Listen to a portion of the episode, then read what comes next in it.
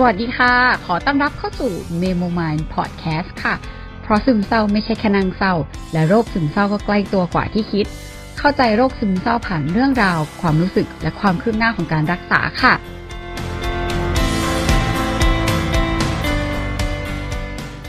ตื่นเต้น สวัสดีค่ะทุกคนก็อันนี้เป็นคลิปที่คลิปที่เท่าไหร่แล้ว คลิปที่สองที่ได้เห็นหน้ากันจริง ๆ ระหว่างคนที่จะคุยด้วยนะคะ ก็วันนี้ชวนหมอจริงมาคุยด้วยกับชวนมาแชทอ่าเดี๋ยวจะมาคุยเรื่องราวแบบเบื้องหลัง เบื้องลึกเบื้องหลัง หรือว่าแบบมุมส่วนตัวเท่าที่จริงจะพูดได้เนาะก็โอเค เดี๋ยวให้จริงแนะนำตัวหน่อยดีกว่าค่ะ ค่ะสวัสดีค่ะ ชื่อจริงนะคะ หรือว่าคนจะรู้จักกันในนามหมอจริงนะคะอาตอนนี้เป็นแพทย์ประจำบ้านจิตเวชเด็กและวัยรุ่นที่ Tufts Medical Center นะคะ รัฐแมสซาชูเซตส์ที่ประเทศสหรัฐอเมริกาค่ะ ก็อีก 3 เดือนจะจบแล้วนะคะ แล้วก็จะได้เป็นจิตแพทย์เด็กเต็มตัว แล้วก็เป็นเจ้าของเพจหมอจริงนะคะ ซึ่งมีทั้ง Facebook แล้วก็ YouTube นะคะสำหรับคนที่อยากจะไปติดตามค่ะ ก็ขอบคุณแอมากเลยที่วันนี้ชวนมาคุยกันค่ะ ค่ะ ขอบคุณมากเลย เออโอเค มีจริงมีแนะนำตัวไปบ้างแล้ว วันนี้จะเป็นการชวนคุยแบบชิลๆตามตามความเป็นแบบเมโมไมหรือว่าเมโมสมายอะไรอย่างนี้เนาะก็เออก่อนอื่นเลยอะเราว่าคำถามที่แบบอสมมติว่าในภาพของเราที่มองไปนะเรารู้สึกว่าแบบเอาจริงว่าแบบเออเป็นคนไทยที่ตอนนี้ถึงจะเรียนอยู่ที่นู่น แต่ก็ทำงานด้วยเป็นจิตแพทย์ด้วยถูกไหมคือเราแค่รู้สึกว่า แค่ทำงานเฉยๆก็ยากแล้วแหละ แล้วเนี้ยทำงานจิตแพทย์ แล้วเด็กอีกถูกปะใช่ใช่มันมันมีหลาย layer แหละหนึ่งคือพอทำงานเป็นจิตแพทย์อะ มันน่าจะต้องมีเรื่องลึกลับซับซ้อนแบบมีอะไรที่ที่สมมติว่าไม่ว่าจะเป็นคำศัพท์ หรือว่าเป็นสิ่งที่ต้องระวังหรือว่าเขาเจอนู่นนี่แล้วเขาทำงานกับเด็กอีกอะมันมี layer ของทั้งความเป็นเด็ก แล้วก็พ่อแม่ของเด็กหรือ condition นู่นนี่นั่นอีกอะไรอย่างเงี้ยเอออยากให้แบบจริงพูดถึงตรงนี้สักหน่อยหนึ่งว่าเออไปอยู่ตรงนั้นได้ยังไง แล้วเป็นยังไงบ้างอะไรอย่างนี้ อืมก็ก่อนอื่นต้องบอกเลยว่า อ่าอยากเป็นจิตแพทย์ตั้งแต่มัธยม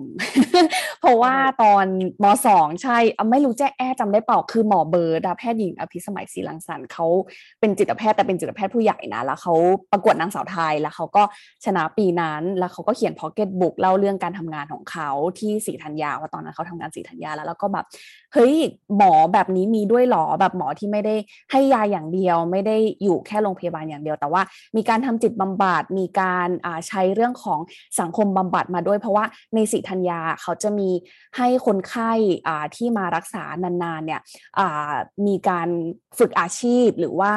เข้าสังคมก่อนที่จะกลับไปอยู่ในสังคมจริง ๆ ซึ่งเราอะชอบตรงนั้นมาก เพราะว่าไม่ได้ดูแลคนไข้เรื่องกายอย่างเดียว แต่ว่าดูแลเรื่องของอใจเรื่องของสังคมเรื่องของครอบครัวด้วยก็เลยอยากเป็นจิตแพทย์ตั้งแต่นั้นเป็นต้นมา แล้วก็พออมาเรียน มาเรียนที่จุฬาก็มีโอกาสได้เรียนกับอาจารย์จิตแพทย์เด็กแล้วเรารู้สึกว่าจิตแพทย์เด็กน่าจะเหมาะกับเราเพราะหนึ่งคือเราชอบเด็กสองคือเราคิดว่าความสัมพันธ์นั้นสำคัญ โดยเฉพาะความสัมพันธ์ของครอบครัว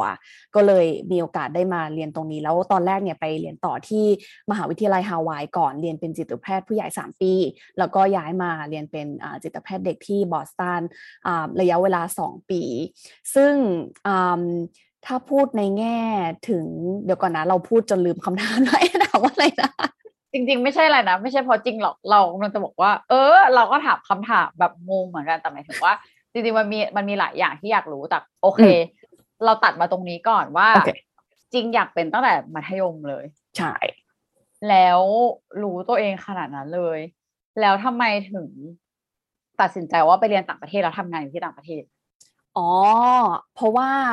ตอนที่เราเรียนมปลายเรามีโอกาสได้มาแลกเปลี่ยน AFS ที่เท็กซัสแล้วก็เราเราเห็นระบบการศึกษาของเขา ซึ่งพอได้มาอยู่ในนี้จริง ๆอะมันไม่ได้ดีที่สุดนะ แต่ว่าตอนนั้นเราแค่คิดว่า เอ้ยมันต่างจากเมืองไทยอ่าในแง่ของเด็กมัธยมเนี่ยเขาไม่ได้เรียนแบบคาบหนึ่งถึงคาบแปดทุกคนเรียนเหมือนกันหมดเหมือนเรา แต่ว่าเราอ่าเรียนวิชาที่เราชอบ แล้วก็มันจะมีวิชาบังคับ เช่น เลขจะต้องเรียนถึงระดับ5สมมติ แต่ว่าถ้าเกิดว่าอยู่อยากเรียนระดับ6 7 8ก็ได้ถ้าอยู่อยาก แต่ว่า แค่ทุกคนต้องมีแบบเบสว่าต้องเรียนภาษาอังกฤษต้องเรียนประวัติศาสตร์ต้องเรียนเลขต้องเรียนพละอย่างเงี้ยแต่ว่าในพละมันก็จะมีแยกอีกว่าอยู่จะเรียนพละรวมที่แบบเหมือนแค่เข้าเข้าคาเข้าคาบก็ผ่านแล้ว หรืออยู่จะไปเรียนเบสบอลไปเรียนอ่าวอลเลย์บอลอะไรอย่างเงี้ยซึ่งเรารู้สึกว่าการศึกษาแบบนี้มันทำให้คนคนหนึ่งอะอ่าเหมือนเขาผลิตแอออกมาเป็นแอที่เรียนจบมปลาย หรือว่าผลิตจริงออกมาเป็นจริงที่จบมปลายเขาไม่ได้ผลิตอ่านายก จบมปลายนายขอจบมปลายที่เรียนเหมือนกันหมด แล้วเราค่อนข้างชอบตรงนั้น แล้วก็ประกอบกับพอเข้ามาเรียนที่จุฬาแล้วก็มีรุ่นพี่ที่มาพูดถึงเรื่องของการเรียนต่อที่อเมริกา แล้วเรารู้สึกว่า เอ้ยเราสนใจตรงนั้น แล้วก็ เลยเลือกที่จะเรียนมา ซึ่งเอาจริงคือช่วงนั้นมันก็ลำบากเหมือนกันนะ เพราะว่าถ้าพูดถึงตอนที่เราจบม .6 ซึ่งอันนี้ก็ถือว่าเป็นแบบคุยเหมือนเพื่อนเล่าประสบการณ์ให้ฟังเนาะไม่ได้แบบว่าแบบมีเนื้อหาจาอะไรขนาดนั้น เป็นเหมือนประสบการณ์มากกว่า ตอนที่เราเรียนจบปี 6 ของหมอ ก็คือไปใช้ทุน ปกติมันจะใช้ทุน 3 ปี หรือว่าบางคนถ้าไปเรียนต่อเฉพาะทางเลยก็อาจจะใช้ทุนแค่ปี 2 ปีก็ว่าไป ซึ่งตอนนั้นอะตอนที่ใช้ทุนอะ เราแบบไม่ค่อยหนึ่งคือไม่ค่อยได้เที่ยวเพราะว่าเก็บตังมาเรียนต่อสองคืออ่านหนังสือเยอะมาก เวลาเพื่อนจะไปไหนก็ไม่ค่อยได้ไปอ่าแล้วก็สามคือไม่ค่อยได้อยู่กับที่บ้าน แล้วในช่วงสามปีนั้นมันเป็นช่วงสามปีหลังเรียนจบที่เพื่อนหมอก็เริ่มจะแบบซื้อบ้านซื้อรถแต่งงานมีลูกอ่าอะไรอะเรียนเรียนจบเป็นแพทย์เฉพาะทางแล้วเราก็รู้สึกว่าเราทำอะไรอยู่วะเนี่ยเออมันก็มีความดาวมีความอ่า มีความสงสัยในตัวเองอยู่เหมือนกัน แต่ว่าเราก็คิดว่าเราอาจจะเริ่มต้นชีวิตช้ากว่าคนอื่น แต่ว่าสุดท้ายแล้วเราได้มาถึงในเป้าหมายที่เราแบบคิดว่าอยากจะมาเมื่อนานมากแล้วอะไรเงี้ยเราว่ามันก็โอเคเหมือนกันนะที่ที่เราจะเหมือนแบบอดทนอยู่กับตรงนั้นแล้วสุดท้ายก็ผ่านมันมาอะไรอย่างนี้ อืมโอเค แล้วไปเรียนที่นู่นอย่างเงี้ย มันต่างกันกับที่ไทยมากน้อยแค่ไหนไหม เราว่าต่างพอสมควรคือต้องบอกก่อนว่าเราไม่ได้เรียนแพทย์ประจำบ้านที่เมืองไทย เพราะฉะนั้นเราจะไม่สามารถเปรียบเทียบได้ว่าแพทย์ประจำบ้านของเขามันต่างกับของเราอย่างไงแต่ว่าเอาเท่าจากที่เราได้ดูได้เห็นได้ฟังมาแล้วกันเนาะว่าอันดับแรกเลยคือจำนวนชั่วโมงเนี่ยที่ไทยไม่จำกัด คือตอนที่เราเรียนหมอนะแอมันแบบ มันคือปีหนึ่งถึงปีสามเนี่ยเรียนแบบเลคเชอร์อย่างเดียว แต่ปีสี่ห้าหกคือขึ้นวอร์ดคือเข้าไปดูคนไข้แล้วก็เริ่มมีอยู่เวรแล้วคือเอาเราเล่าหนักสุดเลยละกันปีหกปีหกคือเขาเรียกว่า extern คือเหมือนเขาจะปฏิบัติตัวเหมือนเราเป็นหมอจริง ๆ แล้วว่าแบบดูคนไข้ได้เลยทำหัตถการได้เลย โดยมีรุ่นพี่คอยคุมบ้างหรือว่าดูแลห่างๆอย่างเงี้ยแล้วชั่วโมงการทำงานอะเริ่มสมมติเริ่มแล้วเช้าอะเจ็ดโมง เราก็คือดูคนไข้ทุกเตียงไปเรื่อยๆ แล้วก็กินข้าวเที่ยง แล้วตอนบ่ายก็อาจจะมีเลคเชอร์บ้างทำหัตถการบ้าง ดูแลคนไข้ แล้วก็ตอนเย็นส่งเวรซึ่งถ้าส่งเวรเสร็จมันแล้วแต่วอร์ดเลยบางวอร์ดเนี่ยส่งเวรห้าหกโมงเสร็จก็กลับบ้านแต่บางวอร์ดนี่คือแบบส่งเวรแบบทุ่มสองทุ่มคือกว่าจะได้กลับบ้านก็แบบเหนื่อยมาก แล้วไหนจะต้องอ่านหนังสือสอบอีก แต่ถ้าคุณอยู่เวรซึ่งเราเรียนเป็นแพทย์จุฬาชนบทที่โรงพยาบาลชนบุรี ตอนนั้นมันอยู่เวร หนึ่งวันเว้นสองวัน ซึ่งเป็นปีแรกแต่คือรุ่นพี่เราอะอยู่เว้นวันเว้นวันอะคือแบบอยู่เว้นก็คือเริ่มทำงานเริ่มราวเจ็ดโมงแล้วก็อยู่เว้นไปอีกอะทั้งคืนยี่สิบสี่ชั่วโมงจนถึงเจ็ดโมงแล้วก็ทำงานต่ออีกตั้งแต่เจ็ดโมงจนถึงเย็น ซึ่งคือกว่าจะได้พักก็คือเป็นเท่าไหร่อะยี่สิบสี่บวกแปดก็คือสามสิบหกทำงานสามสิบหกชั่วโมงติด ซึ่งถ้าสมมติว่า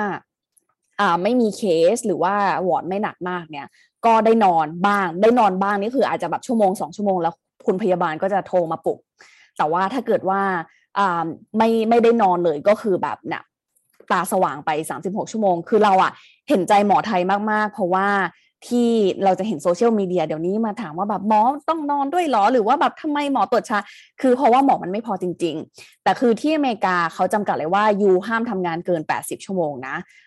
ต่อสัปดาห์ก็คือ ไม่ควรเกินวันละสิบชั่วโมงนิดๆอย่างเงี้ยอืมซึ่งเราที่อ่ามันจะมีแบบไปวนแผนกต่างๆ ถ้าเป็นแผนกของจิตเวชเราไม่เคยเกินเลย เพราะว่าเรารู้สึกว่าจิตแพทย์เป็น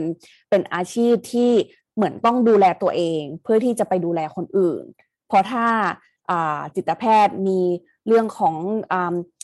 ปมในใจหรือว่านอนไม่พอไม่สามารถฟังคนไข้ได้เนี่ยแทนที่เราจะอยู่กับคนไข้จริง ๆ แต่สมองเราไปคิดถึงเรื่องอื่นหรือว่าอะไรเงี้ยด้วยด้วยด้วยการทำงานที่มันหนักเกินไป มันก็จะไม่ได้อยู่กับคนไข้อย่างเต็มที่ แต่ว่าตอนที่เราไปวนวอร์ดเด็ก ซึ่งอันนั้นก็หนักเหมือนกัน คือต้องตื่นต้องตื่นตีสามไปราวตีสี่แล้วก็กว่าจะกลับนี่คือแบบทุ่มสองทุ่มมีมีวันหนึ่งเราอยู่หนักมาก คือแบบอยู่ถึงสามทุ่มแล้วมันทำให้เราอะทำงานเกินแล้วเขาอะบอกว่าอยู่ต้องแบบ ต้องบอกจำนวนชั่วโมงการทำงานที่มันตามจริง ซึ่งเราก็บอกเขาไปว่าอาทิตย์นั้นอะเราทำงานแปดสิบแปดสิบสามชั่วโมง แล้วโปรแกรมเนี่ยก็คือโดนตรวจสอบเลยว่าทำไมถึงเป็นอย่างนั้นอ๋อเพราะว่าส่งเวรเช้าไปใช่ไหมแล้วอีกปีถัดไปเขาก็ปรับเลยว่าให้ส่งเวรช้าลงอะไรเงี้ยซึ่งเรารู้สึกว่าเหมือนระบบมันเอื้อให้คนที่ทำงานอะสามารถทำงานได้จริง ๆ ไม่ได้แบบโอเวอร์โหลดเกินไป อันนี้เราว่าเป็นเป็นข้อแตกต่าง อืมอืม แล้วอย่างนี้คือหมายถึงว่าเดี๋ยวขอเคลียร์ความเข้าใจหน่อยก็คือ จริงเรียนหมอเฉยๆที่ไทยก่อนอืมที่จุฬาหกปีใช่แล้วก็ค่อยไปต่อเฉพาะทางเป็นจิตจิตแพทย์เด็กที่จิตแพทย์ ใช่ใช่ใช่โอเค ซึ่งอันนี้มันก็จะเป็นพื้นฐานทั่วไปของของทุกคนก็คือเรียนหมอก่อนแล้วถ้าจะเป็นจิตแพทย์หรือไปทางด้านนี้ก็คือจะต้องไปต่อจิตวิทยา จิตแพทย์จิตแพทย์จิตวิทใช่ยาใช่หรือแล้วแต่ใช่ไหมคือจะแยกเป็นจิตแพทย์ก็ได้ หรือจะไปเรียนจิตวิทยาหรืออะไรอย่างนี้ก็ได้ต่อตอนปอโทถูกปะอือฮึคือเหมือนกับว่าอืมถ้าจะเป็นจิตแพทย์ที่วินิจฉัยโรคทางจิตเวชและสั่งยาได้อะต้องเรียนต้องเรียนจิตเวชเท่านั้นต้องเรียนแบบแพทย์เฉพาะทาง ซึ่งมันก็จะมีถ้าพูดถึงแบบจิตวิทยาก็จะมีแบบ เรื่องของ certificate ใบประกาศหรือว่าเข้าคอร์สอะไรเงี้ยก็คือจะเป็นหมอที่มีความรู้ทางด้านนั้น แต่ว่าอาจจะไม่ได้อ่าอาจจะคือไม่ได้เรียกว่าเป็นจิตแพทย์ว่าอย่างนั้นเถอะถ้าว่าถ้าไม่ได้เรียนแบบเฉพาะทางไม่ได้มาเรียนจิตเวชโอเคใช่ใช่ใช่ก็คือ only เรียนจิตเวชเท่านั้นถึงจะเป็นจิตแพทย์ได้เราใจยาได้ใช่ตามคใช่วามเข้าใจโอเค แต่ว่านอกเหนือจากนั้นก็คือจิตวิทยาสติเพตอะไรก็ก็บำบัดได้ ซึ่ง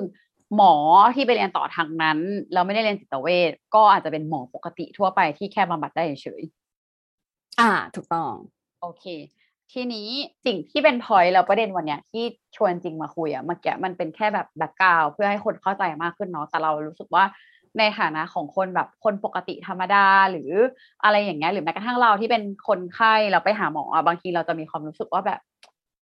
เออเหมือน ความยังไงเดียความสังคมไทยอะมันก็จะจิตแพทย์เหมือนแบบ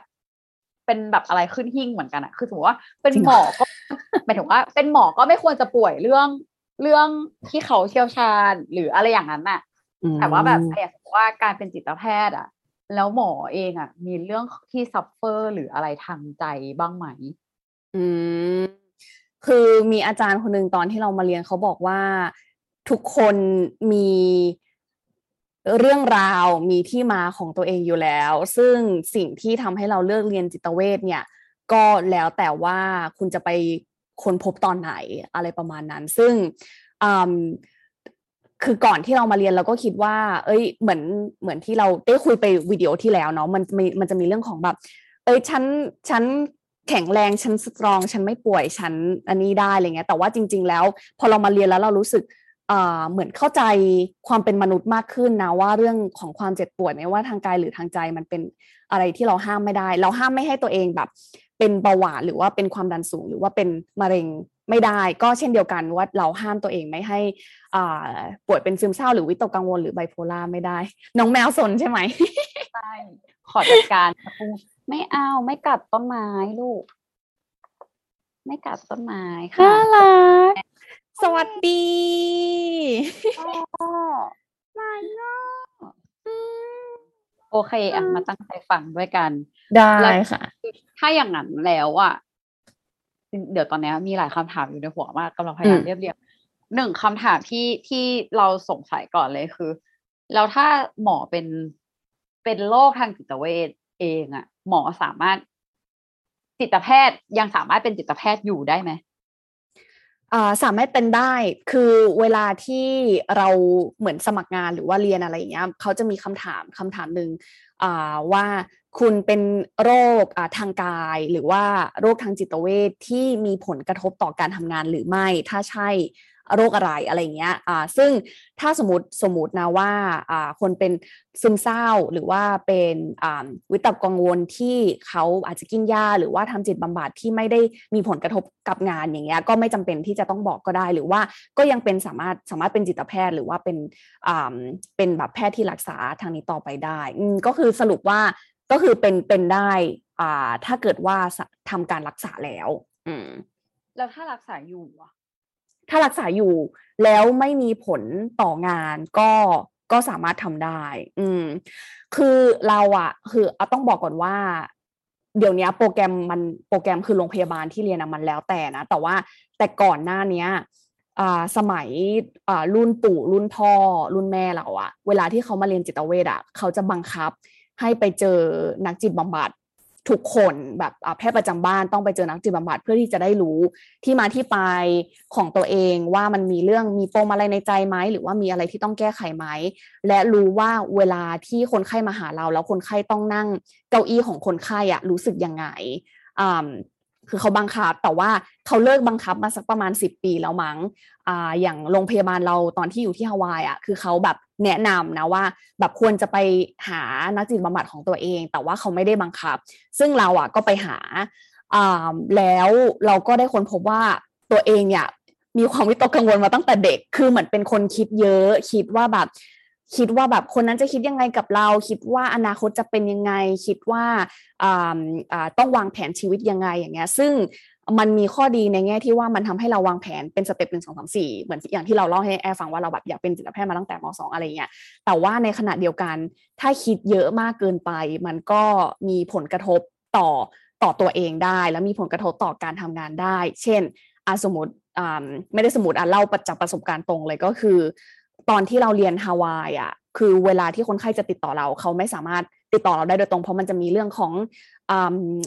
เขาเรียกว่าอะไรอะความลับผู้ป่วยหรือว่าเรื่องของความสัมพันธ์นู่นนี่นั่น เพราะฉะนั้นเขาจะติดต่อ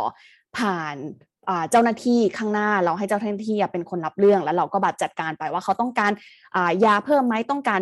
นัดหมายอะไรเงี้ย แต่ว่าพอมาเรียนที่บอสตันอะมันเป็นสังคมคนละแบบคือที่เนี่ยเขาให้คนไข้อะอีเมลหาหมอได้ ซึ่ง พอมันมีช่องทางตรงนั้นน่ะ ก็คงจะนึกออกว่าคนไข้บางคนก็จะแบบอีเมลเยอะมากๆๆหรือว่าคนไข้บางคนก็จะแบบเหมือนแบบ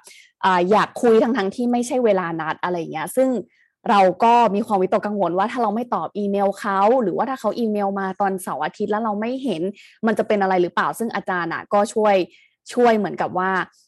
บอกเราว่าเอ๊ะมันไม่เป็นไรมันไม่ใช่เวลาทำงาน เราไม่ควรต้องตอบไปอีเมล ถ้าไม่ใช่เวลาทำงานอย่างเงี้ยซึ่งมันทำให้เราเห็นเลยว่าตัวเองอะมีความวิตกกังวล ซึ่งไอความวิตกกังวลนี้ มันไม่ได้มีผลกระทบจนทำให้เราเป็นจิตแพทย์ไม่ได้นึกออกใช่ไหมเออคือ คือมันคงมีผลกระทบบ้างอ่าในแง่ที่เราอาจจะ work life balance ไม่ดีหรือว่าอ่านู่นนี่นั่นอะไรเงี้ยแต่ว่าแต่ว่านี่คือยกตัวอย่างว่ายังสามารถทำงานได้ถึงแม้ว่า จะมีอ่ามีภาวะทางจิตเวชอืม โอเค ทีเนี้ยคือลีดมาสู่คำถามต่อไปที่เราสงสัยแบบหมายถึงว่าเราเริ่มรู้สึกว่าเราเข้าใจในภาพรวมแล้ว แต่ทีเนี้ยอินดิวิวลแล้วอะเรารู้สึกว่าอ่าอย่างที่จริงบอกว่าทุกคนมันก็จะมีเรื่องราวของตัวเองอยู่แล้วอะอืม ขอถามเพิ่มได้ไหมคือถ้าไม่สบายใจก็ไม่ต้องตอบก็ได้อืมแล้วเราอืมแล้วเราก็เข้าใจว่าบางบางอย่างแอสอะหมอหรือจิตแพทย์เองอาจจะไม่สามารถตอบได้อะไรเงี้ยก็ สามารถบอกได้เลย ก็คือ สมมุติว่าอย่างอันเนี้ย เราไม่มีเคสไหนไหมที่ที่เราแบบทำงานไปบำบัดไปแล้วรู้สึกว่ามันตรงกับมันตรงกับปมกับเรื่องราวของเรามากๆ เรามันทำให้แบบกระทบอะไรเงี้ยกระทบจนแบบเซหรือ crash อะไรอย่างเงี้ยมีบ้างไหมอืมมันเป็นเคสที่ไม่ตรงกันคือมันมีเคสหนึ่งที่กระทบเรามากๆ แต่มันไม่ได้ตรงกับปมอะไรนะ คือเป็นเป็นเคสที่คนไข้อ่าเสียชีวิตอ่าซึ่งคือไม่รู้ว่าเขาเสียชีวิตจากการแบบสุยสายฆ่าตัวตาย หรือว่าเสียชีวิตจากอ่ากินกินเหล้าเกินขนาดอะไรเงี้ยแล้วก็ตอนนั้นคือเกิดขึ้นหลังจากที่เริ่มเรียนที่ฮาวายเป็นแพทย์ประจำบ้านไปได้สักสามสี่เดือนมั้ง ซึ่งจิตแพทย์ทุกคนอะเวลาที่เข้ามาก็คือทำใจอยู่แล้วเราว่าเราจะต้อง เจอคนไข้ที่อาจจะมีเรื่องของความคิดอยากฆ่าตัวตายอย่างเงี้ยแล้วเขาบอกว่าในในชีวิตการเป็นจิตแพทย์ของเราอาจจะมีอย่างน้อยหนึ่งเคสที่คนไข้เราจะเสียชีวิต ซึ่งมันคนละอย่างกับเวลาที่คนไข้แบบหัวใจวาย หรือว่าคนไข้อ่าเป็นอ่าอ่าเขาเรียกว่าอะไรโรคหลอดเลือดในสมองแล้วก็เสียชีวิตมันคนละอย่างกัน คือตอนนั้นสมัยเราเรียนหมอที่เมืองไทยก็มีคนไข้เสียชีวิตอยู่แล้ว แต่ว่า พอเป็นคนไข้จิตเวชที่ อาจจะเสียชีวิตจากการฆ่าตัวตายเงี้ยมันคนละอย่างกัน เพราะว่าเรารู้สึกเหมือนเขาเลือกที่จะจบชีวิตตัวเอง เพราะฉะนั้นมันมีความมันมีความกระทบอย่างมากอืมมันเหมือนตอนนั้นเราคิดว่าแบบเราทำอะไรไม่ดีหรือเปล่า หรือว่าถ้าย้อนกลับไปเราควรจะแก้ไขตอนไหนไหมที่ทำให้เขาแบบ ไม่ไม่เสียชีวิตอะไรอย่างเงี้ยเออซึ่งตอนนั้นอะก็คือกระทบอันนั้นเป็นคือจุดเริ่มต้นที่ทำให้เราไปหาอ่านักจิตในตอนนั้นด้วย อืมแต่ว่าถ้าพูดถึง ว่ามีเคสไหนที่ที่ตรงกับปมเราไหมก็มีมีมีเยอะเลยโดยเฉพาะเวลามาเรียนจิตแพทย์เด็ก เพราะว่าเราไม่ได้ดูแลคนไข้แค่คนเดียว แต่ว่าเราดูแลเด็กที่มีพ่อแม่ แล้วบางที interaction ของพ่อแม่หรือว่าคำพูดของพ่อแม่มันทำให้เราย้อนนึกถึงไปตอนที่เราเด็กๆ เราก็จะรู้สึกว่าแบบ เออแบบคำนี้มันส่งผลกระทบนะ เพราะว่าอย่างขนาดเราเองอะเรายังจำได้เลย แต่เราไม่ได้บอกคนไข้อย่างนั้นนะเพราะมันเป็นการเหมือนเอาเอาปมของตัวเองมามามามามาเกี่ยวกับคนไข้แต่ว่าเหมือนแบบเราก็จะเมกโนดไว้แล้วว่าอ๋อเออคำคำพูดนี้เขาพูดอย่างนี้นะ หรือว่าอ่าหรือว่าบางทีแบบ พ่อแม่บางคนคือแบบอ่าดีมากแล้วก็จะแบบเออเนี่ยเขารักลูกเหมือนตอนที่พ่อแม่เรารักเราเลยนะ อะไรเงี้ยมันก็จะมีเหมือนกันว่าแบบเอ้ยเรา เราเห็นบางความสัมพันธ์ที่มันทำให้เรานึกถึงเราตอนเด็ก ๆ อืมอืมเราว่ามันเป็นเรื่องที่ยากมากเลยนะอันเนี้ยเป็นจุดหนึ่งที่ทำให้แบบ เราเคยคิดว่าเราจะไปเรียนแบบ จิตบำบัดดีไหม แต่พออะไรแบบเนี้ยทำให้เราตัดสินใจว่าไม่เอาดีกว่าเพราะเราอยากเป็นคนธรรมดาที่รู้จักศาสตร์บำบัด เหมือนเรารู้สึกว่าเนี่ยคือความยากอะแล้วเราแบบ appreciate มาก ๆ ที่สมมติว่าจริงทำยังไงให้แบบ จริงต้องกรองหรือแบบ โอเค เราจะต้องไม่พูดเรื่องนี้ออกไปกับคนไข้อะไรแบบเนี้ย เราว่ามันเป็นเรื่องที่ยากมากเลยอะมันมันแบบมันมีวิธีฝึกหรือมันมีอะไรยังไงไหมจริงที่ห้ามเอาเรื่องของเรามาพูดอย่างเงี้ยเอ่อคือตอนที่เรียนต้องบอกก่อนว่า ตอนที่เรียนจิตบำบัดแรก ๆอะ ยากมาก เราด้วยความที่เราแบบ anxiety อยู่แล้ว เราก็จะมีความวิตกกังวลว่าเราแบบพูดอะไรไม่ดีหรือดี หรือว่าแบบอ่า มีอะไรที่มันกระทบเขาไหมแต่ว่า อาจารย์เราบอกว่า จิตบำบัดคือศาสตร์ความสัมพันธ์ของคนสองคนเหมือนมนุษย์คนสองคนที่มานั่งคุยกัน เพราะฉะนั้นอันนี้มันก็จะลดความวิตกกังวลของเราได้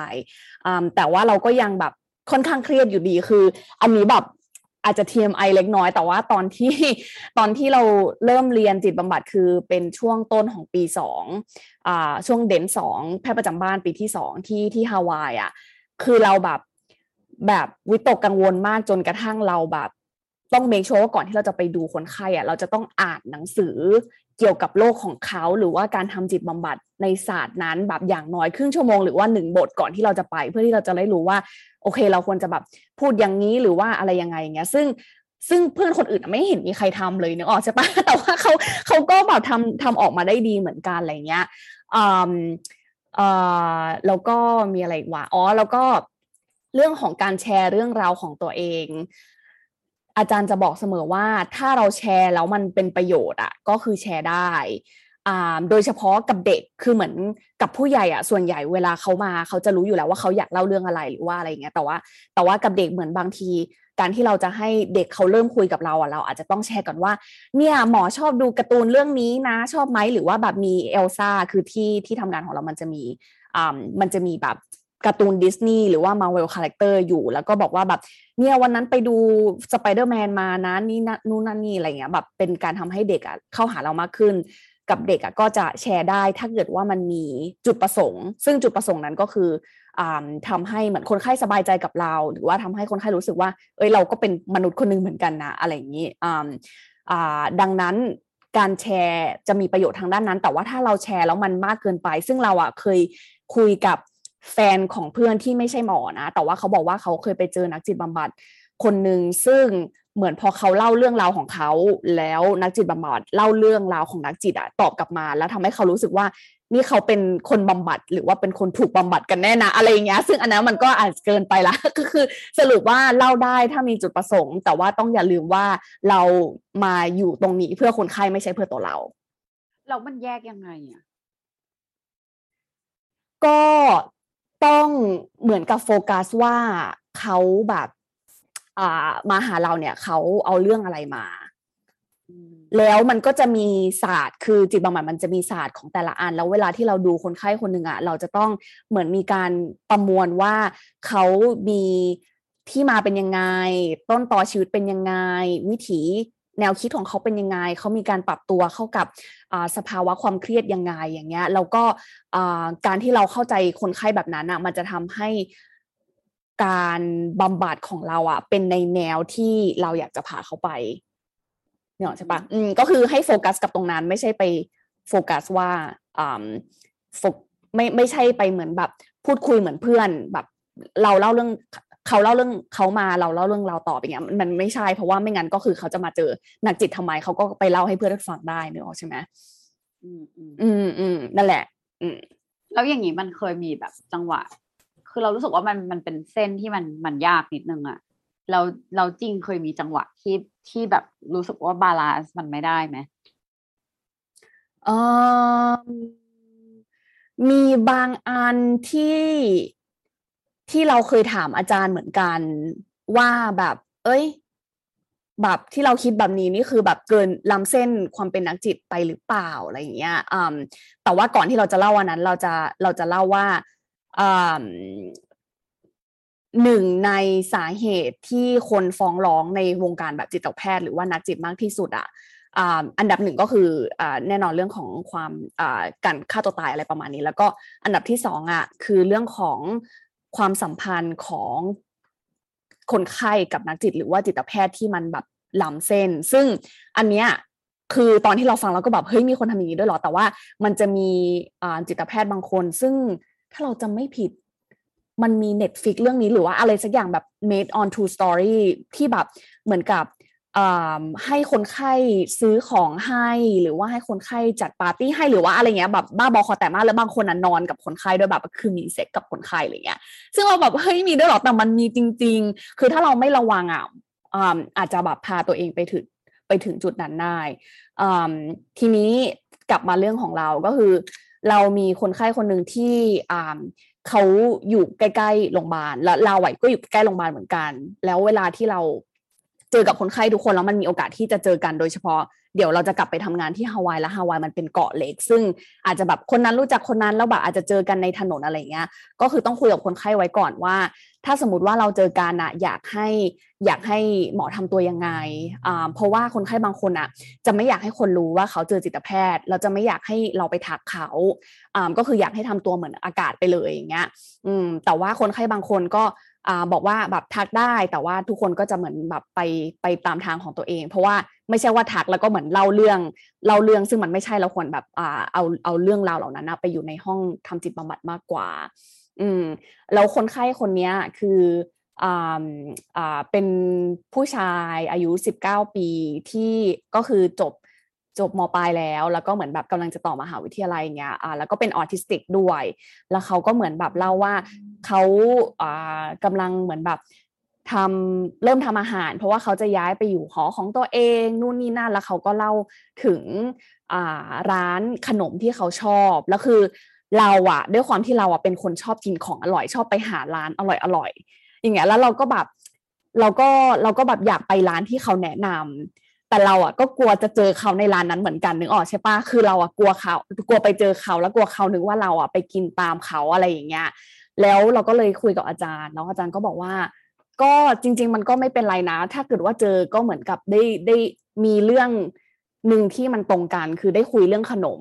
ที่ชอบเหมือนกันอะไรเงี้ยมันแล้วเราก็ไปด้วยจุดประสงค์ที่ว่าแบบเราอยากไปกินของอร่อย เราไม่ได้ไปจุดประสงค์ที่ว่าเราอยากไปเจอเขา อะไรเงี้ยเออคือเหมือนแบบอาจารย์ก็จะช่วยเช็คว่าแบบเอยจุดประสงค์ของเราคืออะไร ถ้าจุดประสงค์เราไม่ได้เป็นการแบบล้ำเส้นคนไข้ผู้ป่วยอะก็โอเค อืม อย่างนี้มันมีแบบว่าจังหวะแบบเครียดเครียดหรือกดดันบ้างไหมเพราะว่าเรารู้สึกว่ามันมีกรอบแบบ คือหมายถึงว่ามันมีมันมีเอติก มันมีกรอบอะไรที่มันมันขีดไว้เยอะเหมือนกันในการทำงานอะแล้วไหนจะเรื่องของแบบการอยู่ที่นู่นอีกอะไรแบบเนี้ย แบบอยากให้จริงแบบ พูดถึงเรื่องราวอะไรตรงนั้นบ้าง เครียดอะมีเยอะเลย แต่ว่าไม่ได้เครียดเพราะว่าเพราะว่า เพราะว่าเรื่องกรอบของความเป็นจิตแพทย์นะ เพราะว่าเรารู้สึกว่าเหมือนทุกอาชีพมันก็จะมีมันก็จะมีงานของมัน เช่นอะอย่างแบบแอร์ทำ marketing มันก็จะมีแบบงาน marketing ซึ่ง อย่างของแอร์ก็อาจจะไปกินข้าวกับลูกค้าได้อะไรได้แต่ว่าแค่ของเราอะมันทำไม่ได้เฉยๆแล้วพองานจบก็แบบพับเก็บปุ๊บเราก็ไปใช้ชีวิตของเราอ่าไปกินข้าวกับเพื่อนของเราไปออกกำลังกายไปนู่นนี่นั่นอะไรเงี้ย ซึ่งตรงนั้นอะเราไม่ได้ไม่ได้เครียดเท่าไหร่ แต่ว่าที่เครียดอะส่วนใหญ่จะเป็นเรื่องของความคาดหวังของเราที่มันอาจจะเกินคนไข้ไปแล้วมันอาจจะอาจจะเขาเรียกว่าอะไรอะ อาจจะมีปัจจัยหลายอย่างที่ทำให้คนไข้คนหนึ่งไม่ดีขึ้น ซึ่งมันเหนือความควบคุมของเรา เช่น สมมติว่ามีเด็กคนหนึ่งที่แบบซึมเศร้ามากแล้วเราก็พยายามช่วยเขาแต่ในขณะเดียวกัน พ่อแม่เขาหย่าร้าง แล้วพ่อแม่เขาก็คือทะเลาะกันทุกวัน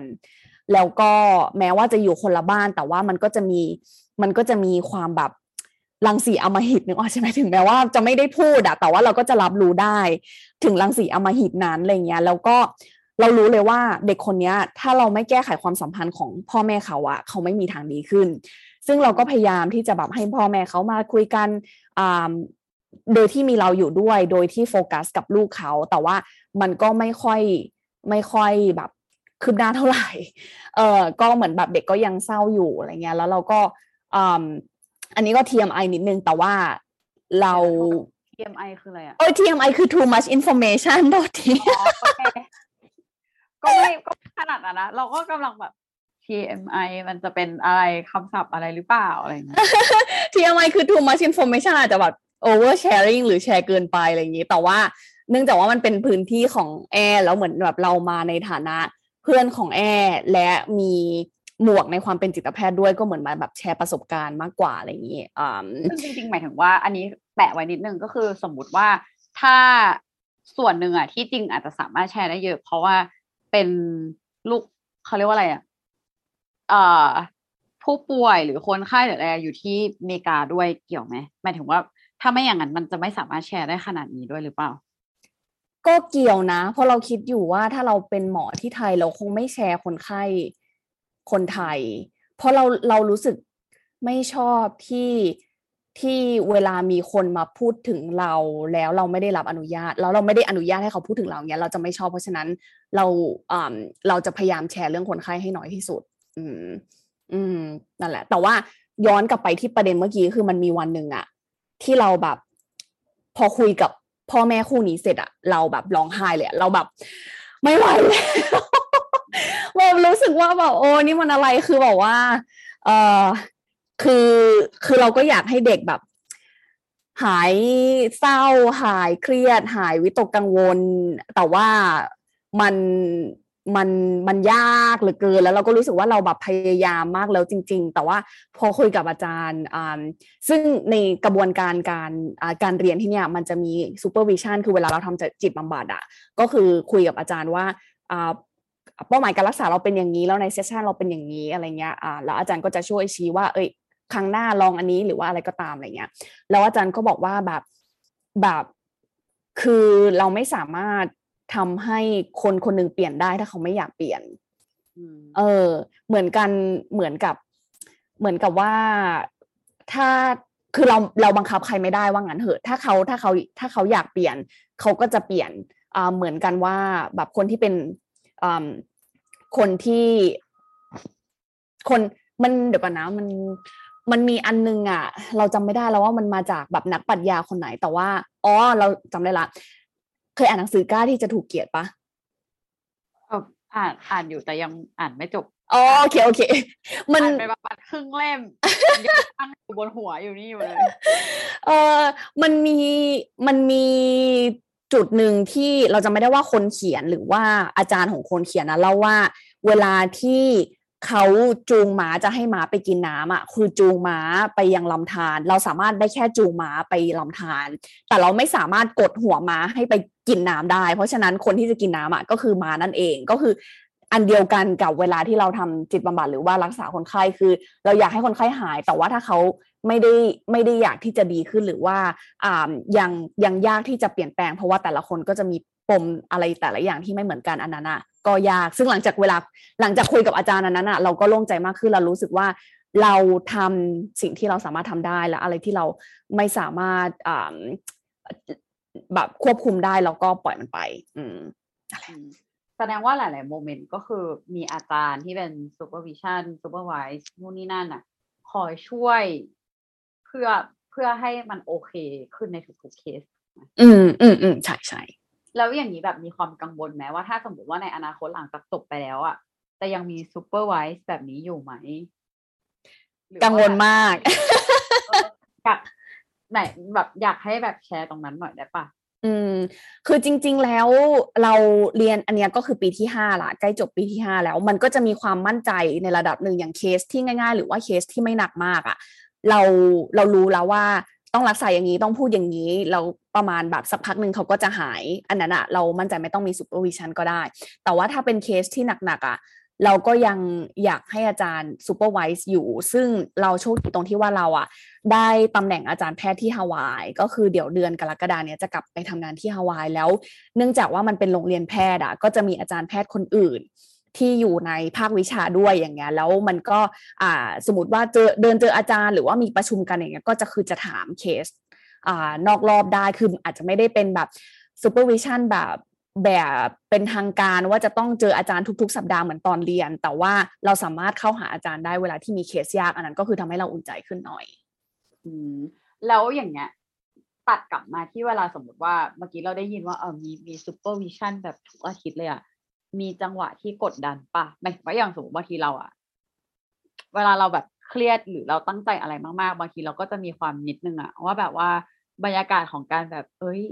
ฉันจะเอาอะไรไปคุยในอาทิตย์นี้ หรือว่าเคสนี้ฉันทำถูกไหมอะไรเงี้ยมีแบบ moment แบบนั้นบ้างไหมอืมไม่ได้มีความกดดันเพราะอาจารย์ หรือเพราะ supervision แต่ว่า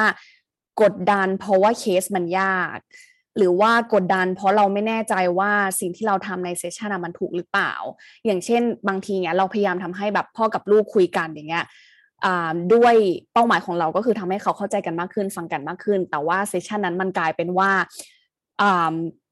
พ่อกับลูกเถียงกันจนลูกแบบระเบิดอารมณ์แล้วก็เดินหนีออกไปเลย อย่างเงี้ย ซึ่งเราก็รู้สึกเฟลแต่ว่าเหมือนอาจารย์ก็เหมือนช่วยให้เราเห็นว่า คือโมเมนต์แบบนั้นน่ะมันมีได้ แต่ว่าหลังจากนั้นน่ะเกิดอะไรขึ้นคือเวลาเวลาที่มีความสัมพันธ์อะมันจะมีศัพท์ว่า breaks กับ repair breaks ก็คือมีการแตกหัก แล้วก็หลังจากนั้นนะมีการเชื่อมโยงประสานกัน repair แก้ไขเข้ามาอีก ซึ่งทุกความสัมพันธ์มันเป็นแบบนั้น เพราะมันไม่มีใครที่ไม่ทะเลาะกันเลยบางทีเรายังทะเลาะกับตัวเองเลยถูกปะแล้วเราทำไมเราถึงจะทะเลาะกับคนอื่นไม่ได้ ก็คือเวลามันมี break แล้วอะเราเห็น repair หรือเปล่า ซึ่งเราก็แบบเออมันก็จริงนะถึงแม้ว่าลูกจะเดินออกไป แต่ว่า อีกอาทิตย์หนึ่งหลังจากนั้นน่ะลูกพ่อกับลูกก็คือเข้าเข้ามาในเซสชันแล้วก็เหมือนพ่อก็บอกว่าเนี่ยไปดูหนังกันมาพาลูกไปนู่นนี่นั่นเราก็แบบเออถึงแม้ว่ามันจะมีเบรกแต่มันก็มี repair ก็คือมันมีอะไรบางอย่างใน session เราที่เขาแบบอ่าเหมือนเอากลับไปทำเอากลับไปคิดอ่าถึงแม้ว่าบางครั้งเขาจะเถียงกันบ้างแต่ว่าสุดท้ายแล้วถ้าความสัมพันธ์มันยังอยู่อะ ก็โอเคอะไรเงี้ย ซึ่งเราว่า supervision อาจารย์แบบดีมาก ๆ เลยเขาเหมือนแบบช่วยให้เราเห็นภาพรวมมากกว่าอ่ามากกว่าที่จะมาแบบจับผิดอะอืมอืมโอเค แล้วอย่างเงี้ยคือในในเคสอะไรแบบเนี้ย พอพอจริงฟังอย่างนั้นมาปุ๊บแล้วอะจริงแบบโอเคกับมันได้เลยจริงๆใช่ปะอย่างสมมติว่าบางทีเราอะจะมีความแบบเราเราจินตนาการเองนะว่าสมมติว่าถ้าเป็นเราอย่างเงี้ย แล้วแบบ โอเคเราไปให้คำปรึกษาใครสักคน แล้วเกิด มันเขามีมีเบรกขึ้นมา แล้วต่อให้เราได้ info information นี้จากจริงมา แล้วเราเห็น repair แต่เราก็ยังมีความติดค้างอยู่นิดหน่อยว่าแบบแต่ว่าตอนนั้นมันก็เบรกอะถ้ามันรีแพร์ได้แต่ตอนนั้นมันอาจจะโอเคอะไรอย่างเงี้ยแบบมีพอยอะไรอย่างนี้บ้างไหมหรือว่าแบบก็ก็ไม่ก็คือแบบแยกแยะได้ คือเรารู้สึกว่าเวลามันมีเรื่องเครียดหรือว่าเรื่องอะไรมากระทบบางอย่างอะ่ะ มันไม่ใช่ว่า พอฟังคนอื่นปลอบใจหรือว่าเราเปลี่ยนความคิดแล้วมันจะดีขึ้นเลย คือเหมือนมันเหมือนเป็นมันเป็น process มันเป็นกระบวนการมากกว่าที่จะเหมือนแบบโอเค เรื่องนี้จบแล้วก็จบไป เพราะว่าโอเคเราอาจจะฟังอาจารย์คนนี้พูดถึงเรื่อง เบรกแล้วก็ repair แล้วเขา repair แล้วก็โอเค แต่ว่าเราก็ยังอาจจะคิดอยู่ว่าอยู่บ้าง เวลาเราเจอคนไข้อีกครั้งหนึ่งเราก็กลัวเหมือนกันว่าเขาจะแบบอ่าจะแบบระเบิดอารมณ์ แล้วก็เป็นเหมือน session นั้นบ้าง แต่ว่ามันก็จะมีหลาย ๆ อย่างในกระบวนการเรียนที่ทำให้เราเหมือนมองเห็นภาพนั้นในอีกมุมหนึ่งเช่นหลังจากนั้นเราก็เหมือนได้ได้เรียนรู้ว่าอาจารย์ของเราซึ่งเป็นอาจารย์อาวุโสที่แบบ หัวขาวแบบแก่มากแล้ว แบบใกล้จะเกษียณแล้วแล้วเขาเป็นแบบเจ้าพ่ออ่าจิตบำบัดครอบครัว ซึ่งมันเป็นศาสตร์ที่เราแบบอยากทำได้ดีอะไรเงี้ยอ่าเขาเขาก็เล่าว่าแบบเขาใช้เวลาแบบห้าปีเลยนะกว่าที่เขาจะเก่ง ซึ่งเราเหมือนแบบเราเพิ่งเรียนเรียนจิตบำบัดครอบครัวมาได้ประมาณปีกว่าๆอย่างเงี้ยเราจะไปคาดหวังให้ตัวเองเก่งเหมือนเขาที่แบบทำมา 30 ปีแล้วก็คงไม่ได้แล้วเขาแบบใช้เวลา 5 ปีกว่าที่เขาจะเก่งเลยก็ ก็เราเหมือนกับอารมณ์ประมาณว่าก็เหมือนให้อภัยตัวเองบ้าง แล้วก็เห็นใจตัวเองบ้าง แล้วก็ไม่ต้องกดดันตัวเองมากเกินไป อย่างเงี้ยก็ช่วยได้เหมือนกัน ก็คือฟังเรื่องราวของคนอื่น หรือมองต่างมุมอย่างเงี้ยก็ช่วยได้ มันไม่ได้แบบครั้งเดียวล้วหายเลย แต่มันเป็นเหมือน พวกข้อมูลเหล่านี้ที่เข้ามามากกว่าที่ทำให้เรารู้สึกดีขึ้น อืมแล้วมันมีครั้งไหนที่แบบ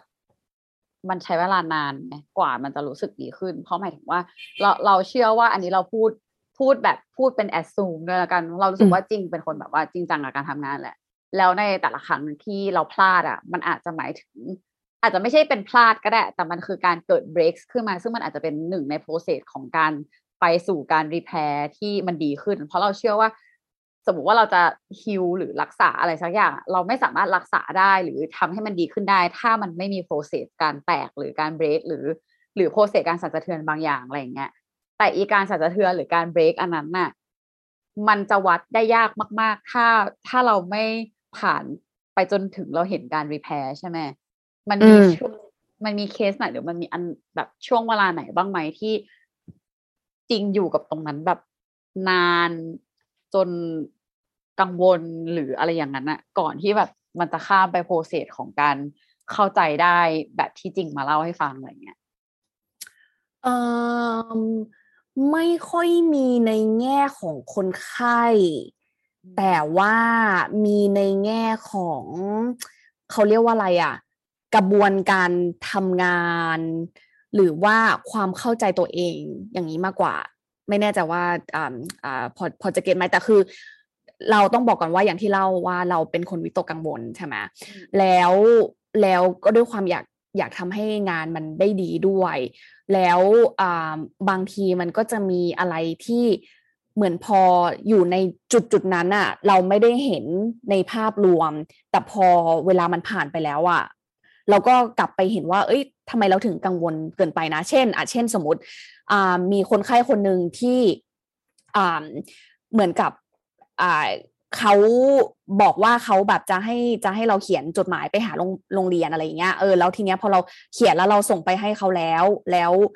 เขาอะไม่ได้ตอบกับเรามา ซึ่งเราอะก็โทรหาเขาแล้วเขาก็ไม่ไม่รับไม่รับสายอีกจนแบบประมาณสองสามอาทิตย์ถัดมา ที่ต้องเจอกันคือนัดเจอกันแล้วเขาก็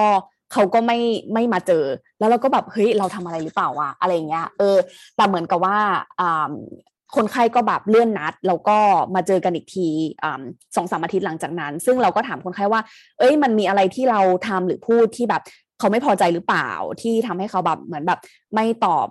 ไม่ตอบอ่าไม่ไม่ไม่อีเมลกลับมาไม่รับสายเราแล้วก็อ่าแล้วก็ขาดนัดอะไรเงี้ยซึ่งปกติคนไข้คนนี้เป็นคนที่แบบมาตรงนัดทุกครั้ง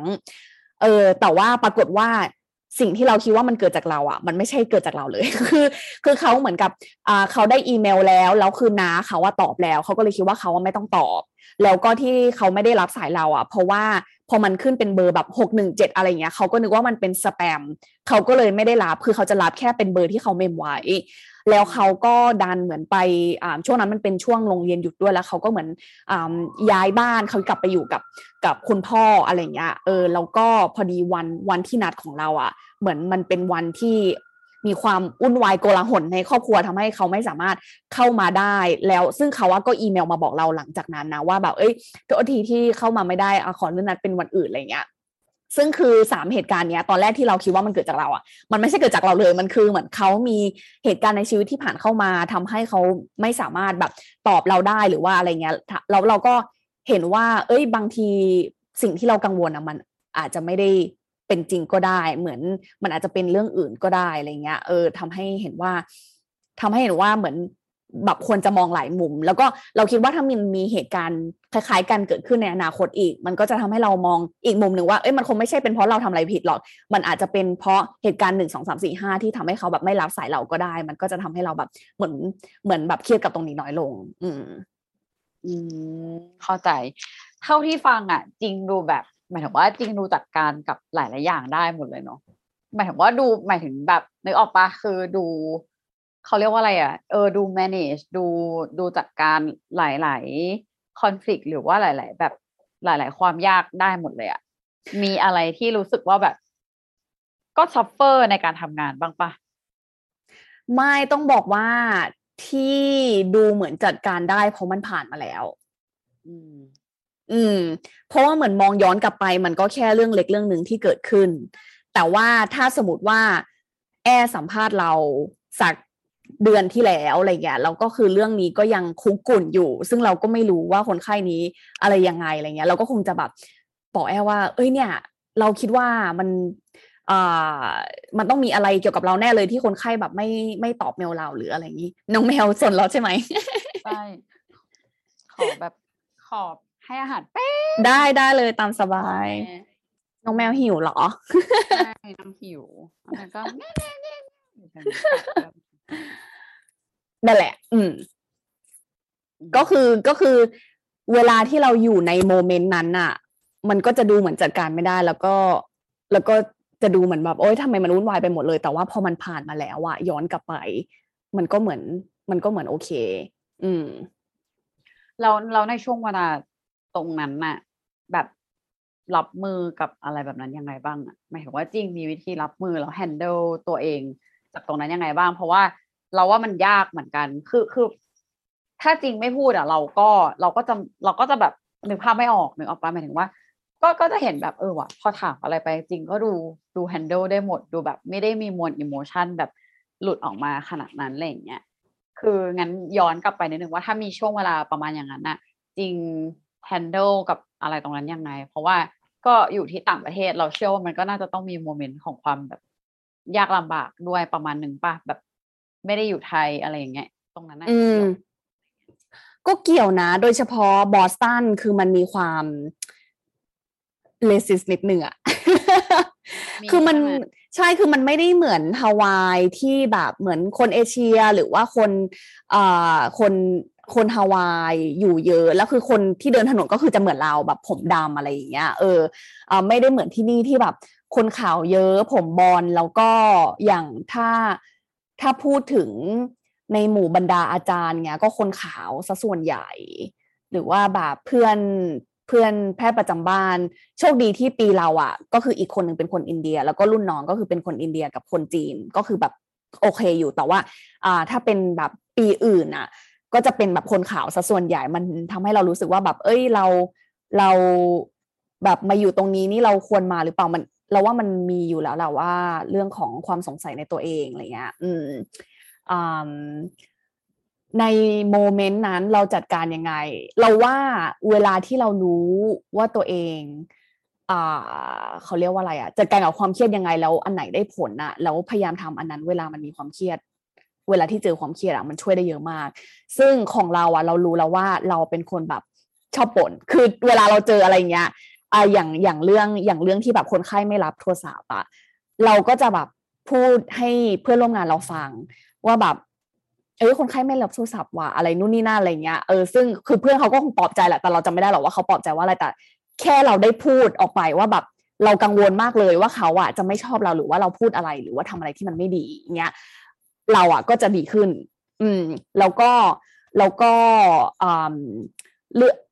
อีกอย่างหนึ่งของเราโดยเฉพาะอายุหลังเลขสามมาแล้วเนี่ย เรารู้สึกว่ากินนอนออกกำลังกายสำคัญมาก ถ้าช่วงไหนที่แบบนอนน้อยอะมันจะหงุดหงิดมากขึ้น หรือว่าเรื่องอะไรที่แบบไม่เคยทำให้เราหงุดหงิด แต่ว่าพอมาเจอช่วงช่วงที่นอนน้อย มันจะหงุดหงิด ไม่รู้ว่าแอร์เป็นปะเราเออเราเป็น เออ ก็ต้องเหมือนแบบอ่าเขาเรียกว่าอะไรคุมตัวเองเรื่องของการการนอนให้เพียงพอ แล้วก็ออกกำลังกาย แล้วก็กินแล้วก็การ จะพูดว่าบ่นมันก็ก็ก็ใช่หรือว่าจะพูดว่าแบบ